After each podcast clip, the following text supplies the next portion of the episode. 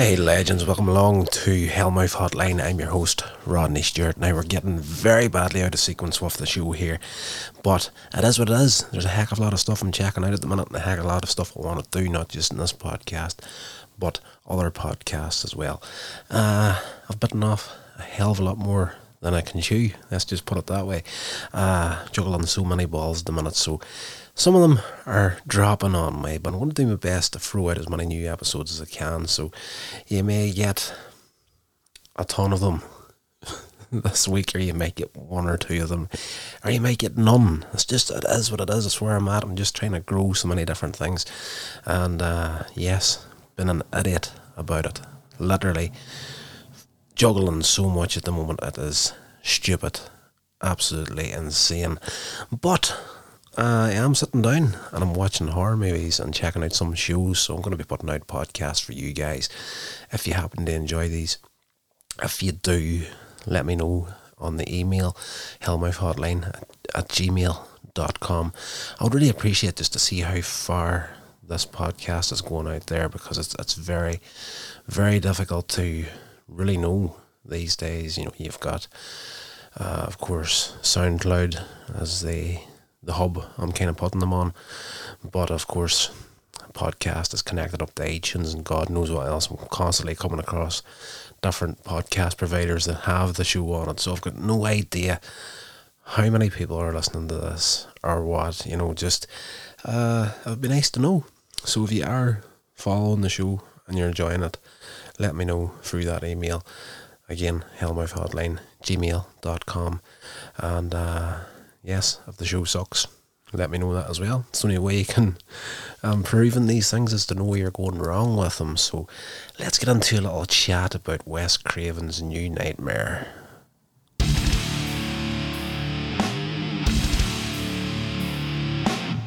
Alright, so this one here is uh, Freddy Krueger back, but in a, a standalone movie. Uh, it's not in the same continuity really as the the franchise itself, and uh, it's an interesting take on the Freddy Krueger character. Uh, in this one, he uh, essentially escapes from the the movies into the real world, and we have uh, Heather Langenkamp back playing herself in this film. We've got Robert Englund, of course, as Freddy Krueger. He's actually playing himself in the movie as well. And uh, yes, Wes Craven is in there playing himself. And you know, there's a, a, ton of people in this movie that pop up that you'll recognise. Uh, John Saxon, who I want to say was played her father in the original movies, uh, turns up as well in it. And it's. Uh, and I hope I've got that right.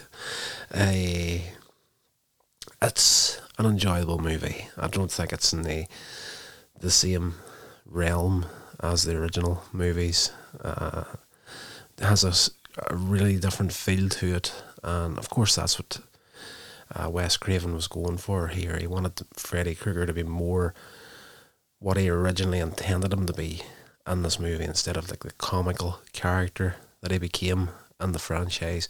And I did say whenever I was going through the other movies that the further through we got with those films, the more of a, a celebrity status Freddy Krueger actually took on. And they actually play into that heavily in this movie, that close to the start of it. Uh, Heather is on a talk show, been interviewed about her career, and she's been asked about you know the, the Nightmare on Elm Street series and whatnot. And uh, at one point, they bring out a special guest who is Robert Englund, and like he rips his way onto the set using the glove, and he's out there dancing among the the crowd that are in the studio watching. There's people with Freddy masks on, Freddy jumpers on, their little plastic gloves and whatnot, and they're all chanting Freddy, Freddy, Freddy, and he's dancing about like he's, you know, a, a rock star that's just crowd dived and then audience. It's it is a sequence in the film that I found quite funny. But in this one, Heller playing herself, of course, she's living in LA, actress, and going about her day to day life. She's married to a guy called Chase, and they've got a young son called Dylan. And of course, she's always been recognised as playing Nancy Thompson from Nightmare on Elm Street, but she's now focusing her career on television. But at the beginning of the film, it opens up with like the, the standard kind of opening up to a Nightmare on Elm Street series where you see the glove getting built and uh, you know and the, the difference to this one is at the end of the sequence, the opening sequence showing the glove getting involved. it's more like if a mechanical glove at this stage. And uh, you see the body, like you know, neck down, of who we reckon is Freddy Krueger, which turns out to be a body double. Uh, of course, it's the it's uh, an opening that's kind of like the on-set experience of a new Nightmare on Elm Street movie. And at the end of the sequence, the the the arm is set down on the table, and he lifts a cleaver and cleaves his hand off, and he's going to replace it with the mechanical glove. But uh, this turns out to be a nightmare that Nancy's actually having. Nancy Heller. I keep going for characters' names instead of her actual real name. She's playing herself on the movie. But uh, this plays into Nightmare on Elm Street was always very good at blending the lines between reality and the dream world. So there's a lot of that going on in this movie. So much so that I think it actually loses track of itself a few times throughout the the, the movie. Uh, there's a few parts to this movie where you could say huge plot holes, but uh, nothing major, but it's just there's something there that you're kind of left thinking, how did that happen? There's a sequence later on in the movie where, in this opening scene, there's two guys that are brutally killed on the set by this glove. It comes to life after the director calls cut on this.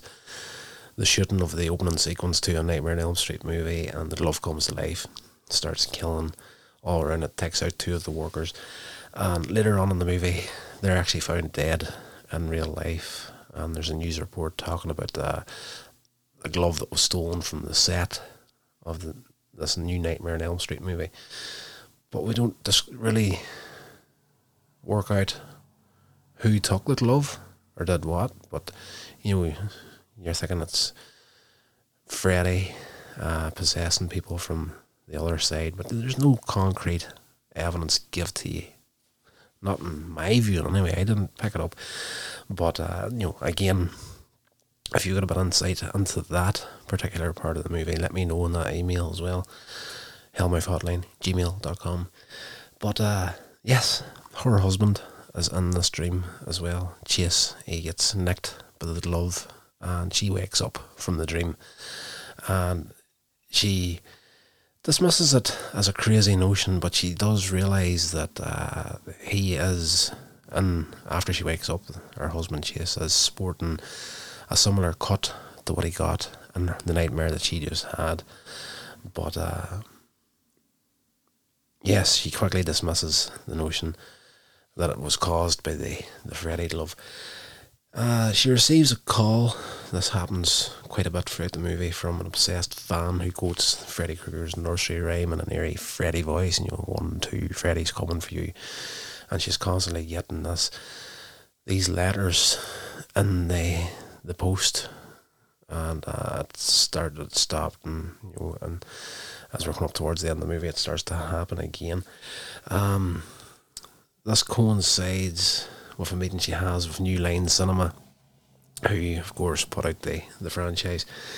She's pitched the idea to rep- reprise her role as Nancy in the new Freddy or the new Nightmare movie, uh, which she doesn't know at this stage, but her husband has been working on. Uh, she returns home and sees Dylan watching her original film, Dylan the Son. Nancy interrupts him, of course, you know, it's just a kid, she doesn't want him watching horror movies, so when she turns it off, he has a severely traumatizing episode where he screams at her. And the frequent calls and Dylan's strange behaviour cause her to call Chase And you know, she's after the meeting, she discovers where he's been at, what he's been working on, and now that the the son is starting to act weird, she tells him to come home, and he agrees to rush home from Palm Springs. He's going to be driving for a few hours. He's been working all day. Two of the workers didn't turn up, which turns out to be the two workers that were killed in the dream at the beginning of the movie. They turn up dead later on in the movie. Uh, Chase falls asleep while he's driving home and he's slashed by Freddy's claw and dies. The claw comes up out of the seat of the chair and, you know, classic Nightmare on Elm Street style. And uh, he gets killed. So uh, his death seems to affect Dylan even further. You know, the kid's just lost his father, for God's sake. Of course, it's going to affect him, uh, which concerns Heller's longtime friend, former co-star John Saxon, her father from the Nightmare on Elm Street series, and he suggests she seeks medical attention for Dylan and herself after she has a nightmare at Chase's funeral in which Freddy tries to take Dylan away. Now, that's a flippin' fantastic sequence where Fred, she, there's earthquakes happening throughout this movie, and uh, at one point you start to realize that these small tremors and quakes seem to be affecting only her home. You know, it's it's been widespread throughout the city. But at one point, she is starting to be the only one that's experiencing these small tremors. It's Freddy trying to claw his way from the the cinema world the real life. It is it is a genius concept for this movie. Uh, but that sequence at the funeral where they're burying her husband, um, a tremor hits the graveyard, the coffin falls into the grave, and she dives to stop it. And we don't realise it at the start, but she gets knocked out for a few seconds.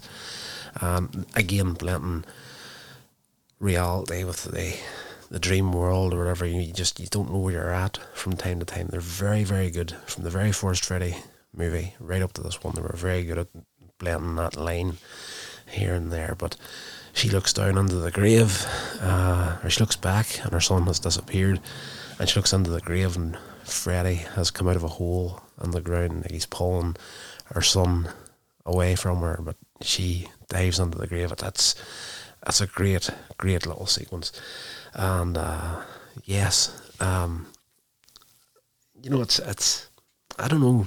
There's a lot to like about this movie. There's a lot to not really like about the movie, but uh, uh, I don't know. it's just uh, there was something about the the comical Freddy that you do start to miss in this movie. The son's health continues to deteriorate. He becomes increasingly paranoid about going to sleep. Everything that's happening to him is exactly the sort of stuff that would have happened Heller's character Nancy in the Freddy movies. Um, she's starting to think she's going crazy as well because her turns out her family has a, a history of mental illness. Let's just say uh, the kid fears Freddy Krueger, even though Heller has never shown Dylan her films. Uh, she visits the nightmare creator Wes Craven, who admits to having precognitive nightmares. That's how he writes his movies. He writes the movies after he goes to sleep, has a nightmare, gets up, and starts writing again. Uh, the film's capture, he tells her uh, in this new script, uh, nightmares captured an ancient supernatural entity. And that plays on the old rumors and like you know for as long as I can remember, uh, people always said that you know horror movies were evil and they contained evil spirits and all that sort of stuff. And you've you've heard that all your life, and like I'm pretty damn sure I'm not surprising anybody by saying that. But uh, I've heard it loads of times, uh, particularly about uh, what do you call it, The Exorcist. Like it was always. And there's a lot of rumors and legends about that movie, about you know the the original copy of the movie being possessed or cursed or whatever, and you know, like bad luck followed it. You know, since the day it was created, and uh, you know, you can like I'm not even going to try and remember some of the stories I've, I've read about that in particular, but you know, there's a lot of stuff. If you do a bit of research on it, it will back that up. So, this concept of this ancient evil spirit been trapped inside the Nightmare on Elm Street series, and it's started to enjoy being Freddy. But now that the films are no longer been made, the the movie series can't contain him much longer. So he's trying to escape from the movies into the real world. Uh, it's great playing that or pulling that sort of thing into this movie as well.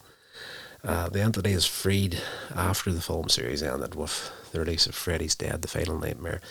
Uh, and the guise of Freddy, it now focuses its primary focus on Heller as Nancy, as killing her will allow it into the real world. So it's this evil entity is connected to what happened in the Nightmare on Elm Street series, and particularly the first movie.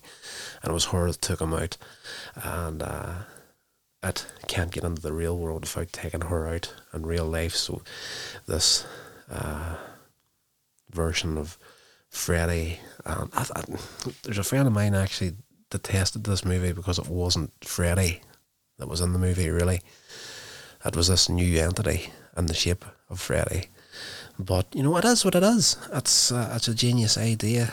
And, uh, you know, you know, some people just can't be satisfied with anything, really.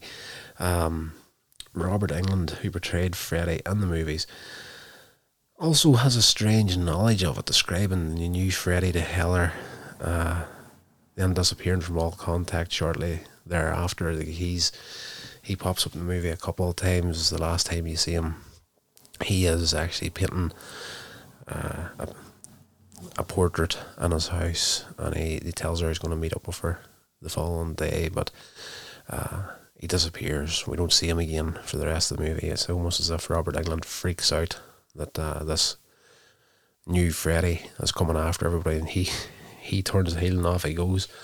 But uh, the painting that you see, he's painting has this demonic uh, vision of Freddy on it, and uh, yes, that's more of a an evil, a more evil Freddy than the one we would have seen in the movies up to this point. Um, where are we at in my notes?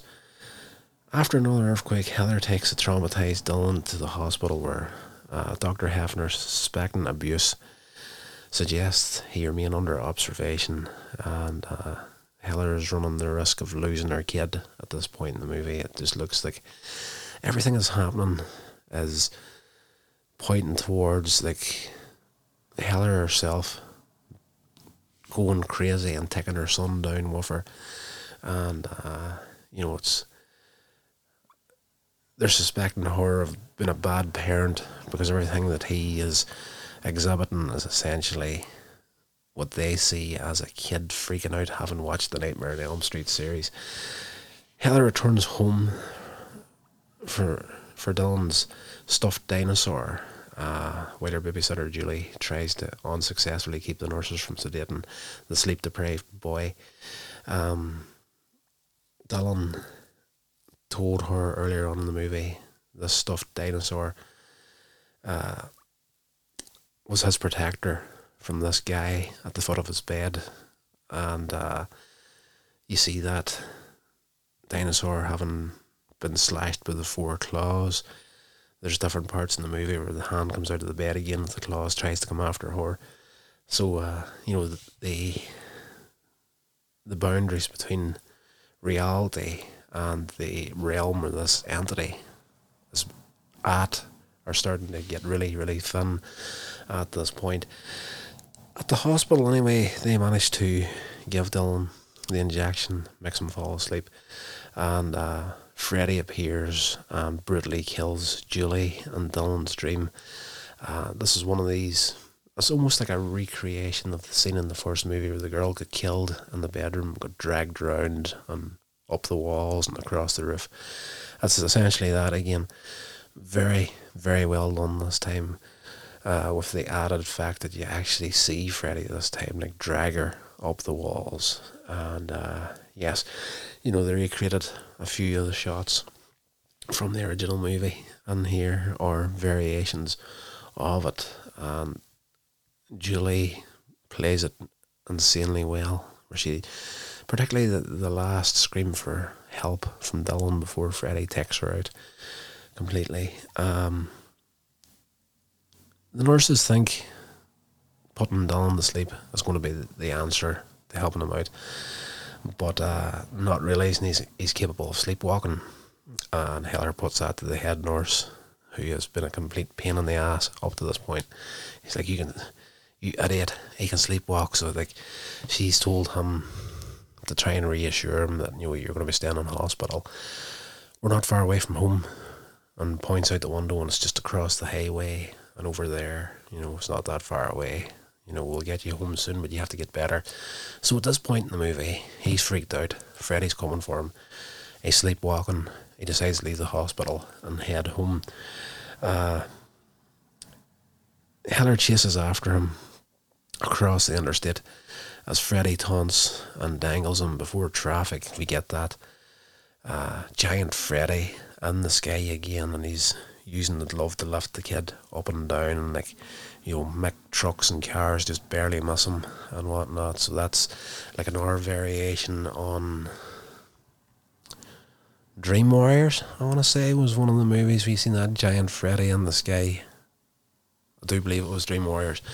If I'm wrong, that's the one in the hospital where he had the guy uh, walking him about like a puppet and dropped him off the roof of the asylum. Um, where are we at? Yes. Dylan manages to get out of the traffic, gets home, and upon returning home herself, Heller realizes that reality starts to overlap with Freddy's make believe realm. It happens actually in the hospital. If you're eagle eyed enough, uh, there's a, a certain point in the film where Heller actually gets the the grey streak of hair, and uh, you know it's that's Nancy's signature. You know what happened to her in the movie. She uh, got that strand of grey hair, and Heller doesn't have this in real life. But at one point in the movie, this happens. So you know it's just everything was in the movies is now starting to happen in real life, and John Saxon turns up, and he wants to help her out, and uh, Heller tells him it was Freddy, Fred Krueger, that uh, is behind everything. And uh, of course, he says, "Yeah, sure it is." Uh, quoting, essentially quoting the lines from the the original Nightmare on Elm Street movie, and uh, the further on we go, we start to see different things change, and he turns around at one point, his clothes have changed, and uh, he has a badge and a gun, like his character in A Nightmare on Elm Street, and she starts to realize, oh, we are in serious trouble here. So of course you're waiting for it to happen. As he gets into his car to leave, um, she calls him daddy, and she turns around. She looks. She's actually wearing pajamas like in the original movie, and she turns around towards her house, which now has the appearance of the original Nightmare on Elm Street house from the movies. So she runs in, closes the door, but once in there, she's in the interior of her own house in real life. Uh, where are we at? When Heller embraces Nancy's role, she's like she's realised now she's going to have to play out the rest of what's happening here, not as herself, but as Nancy Thompson. Uh, Freddy emerges completely into the into reality, abducts Dylan into his world, and Heller finds a trail of Dylan's sleeping pills, which uh, connected up to earlier on in the movie. he was reading Hansel and Gretel to Dylan, and uh, how they found their way was with the trail of breadcrumbs. So he's left a trail of sleeping pills leading Nancy to where Freddy's took him, or this version of Freddy. And of course, this connects up again to earlier on in the movie where he says there's somebody trying to get to him from the bottom of his bed. So as she's lifting the sleeping pills, she starts to realise you've actually given me a way to join you. So it was like in the movies, in the movie series, there was the the ability that they had to actually just will themselves into the dreams from time to time. But of course, Heather's like, this is real life. That sort of stuff doesn't happen. So she takes the pills to put herself to sleep and she discovers this doorway, essentially, at the foot of the bed that takes her into the realm where Freddy has her kid. Um, she ends up in like a, the boiler room, Freddy's signature boiler room, essentially. Freddy fights off Heller, uh, chases Dylan into a furnace. Uh, the, the sequence here at the end was nice after the the final sequence of Freddy's dead. I, I thought after the set pieces that we had in the earlier movies, the the final confrontation and Freddy's dead was, you know, a bit of a letdown as far as like the the setting of it went. It was basically just a a room they were in, but this one here is like a flat out full over the top nightmare scenario they're in, and uh, Dylan trying to get away from Freddy inside this furnace. Um, we get the extendable arm from Freddy again. I haven't seen that, I believe, since the, the first movie. Um, and there's a point where he gets hold of the kid and he's like, I'm going to eat you up. And of course, as he opens his mouth and his, his mouth gets wider and wider and wider, and he's like going to pull Dylan in and actually eat him. The kid playing in this movie is brilliant, and the scream that he puts out at this final part in the movie where Freddy's almost got him is insane, so believable. Uh, but Nancy manages to stab Freddy in the nuts, I do believe, and Dylan escapes from the furnace, doubles back to Heller, and together they push Freddy into the furnace and light it up, destroying both the monster and its reality, which is the they take out this version of Freddy. And I say this version of Freddy because, again, it's that big a departure from the Freddy we all knew from the movies. It's almost as if there's a bit of a disconnect between this Freddy and the one that we knew up to this point. Huge disconnect. But it's essentially the the way the witch gets taken out and the the uh, the story that Heather was telling the kid Hansel and Gretel earlier on the movie. They they throw the manage to trick the witch into the oven and kill her that way. So Freddy gets taken out the exact same way at the end of this movie. Um, as the the monster and its reality are destroyed, Dylan and Heller emerge from under the blankets. Uh, Heather finds a copy of the film's events and a screenplay at the foot of the bed. And you see that a couple of times towards the end of it. This script is almost as if uh, it's been written as it's happening, or everything that happens is because of what has been written in the script by Wes Craven. It's uh, that's weird. And How the hell the script got there at the end of the movie, I've got no clue. Um, inside the cover of the script, it's written, "Thanks from Wes for defeating Freddy and playing Nancy one last time." Uh, the victory helped imprison the entity of the film franchise. Uh, back in the, the what she did here re-imprisoned the entity back into the Nightmare on Elm Street franchise again. Freddy's back where he belongs, essentially. And Dylan asks her, "Is it a story?" And just before he asks, "Is it a story?" you see on screen the script page, final page of the script, uh, and the kids is it a story? And she's like, yeah, it's a story.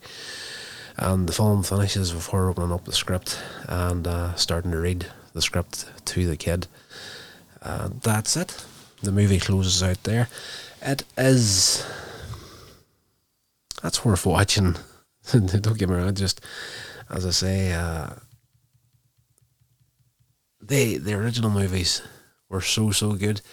They had their high moments and low moments, and this one here, I do believe was probably the poorest received of all of them. Uh, it was released October fourteenth, nineteen eighty four, grossing nineteen point eight million at the box office on a budget of eight million. So, you know, it was it made money, but it was also the poorest performing film in the Nightmare series. However, it received positive reviews from critics, and it was followed by 2003's Freddy vs. Jason, a crossover of the Freddy, the Freddy, the, I was going to say the, the Freddy the 13th. It was a crossover with Friday the 13th, uh, set in the same continuity as the other Nightmare movies. So this one here is fully standalone. So I think we're going to do, I think we're going to jump into continuing on in the, the series here. Of course, we're going to be doing Buffy as well. But uh, before we do Freddy versus Jason, I think we're going to go back and we're going to do the the Friday the Thirteenth franchise on the lead up to that movie, and then we'll do the crossover between the two because I was never majorly big into Friday the Thirteenth. Uh, I do like I understand the concept of everything that goes on in them, but I don't think I've actually properly watched one from beginning to end.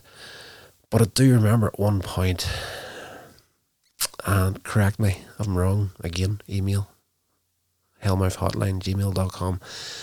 I do believe there's one of the movies in the Friday the 13th series where at the end of it, uh, the mask is lying on the ground and uh, Freddy's glove comes up out of the, the ground and pulls the mask under hell, essentially. I do believe I've seen that I've got a memory of that anyway, whether it was actually something that was on screen or something that just made up in my own dome. I've no idea, so let me know if I'm right or wrong on that there. But this is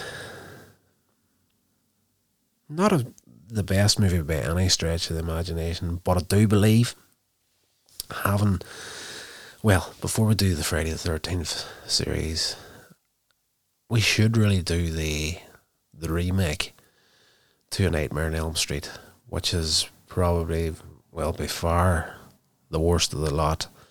I think. Um, I do believe it took a couple of viewings for me to actually get through that movie, and of course didn't have Robert Englund in it. Had the the character of Freddy recast, which was a mistake. Essentially, like who the hell else is going to play Freddy Krueger other than Robert Englund? That's just one of those characters that just should never have been recast. So we'll probably do that in the next movie review on here, but uh, we're going to be doing Buffy in between then as well. And once again, I'm sorry for the, the delay and the messing about here of promising one schedule and not keeping up with it. We're going to try our hardest to get back into some way of going. So, that's going to do it for this podcast, guys. I hope you did enjoy it. And uh, until the next one, stay safe and take care of yourselves. This has been a production of Coins Age Media. Thank you so much for listening.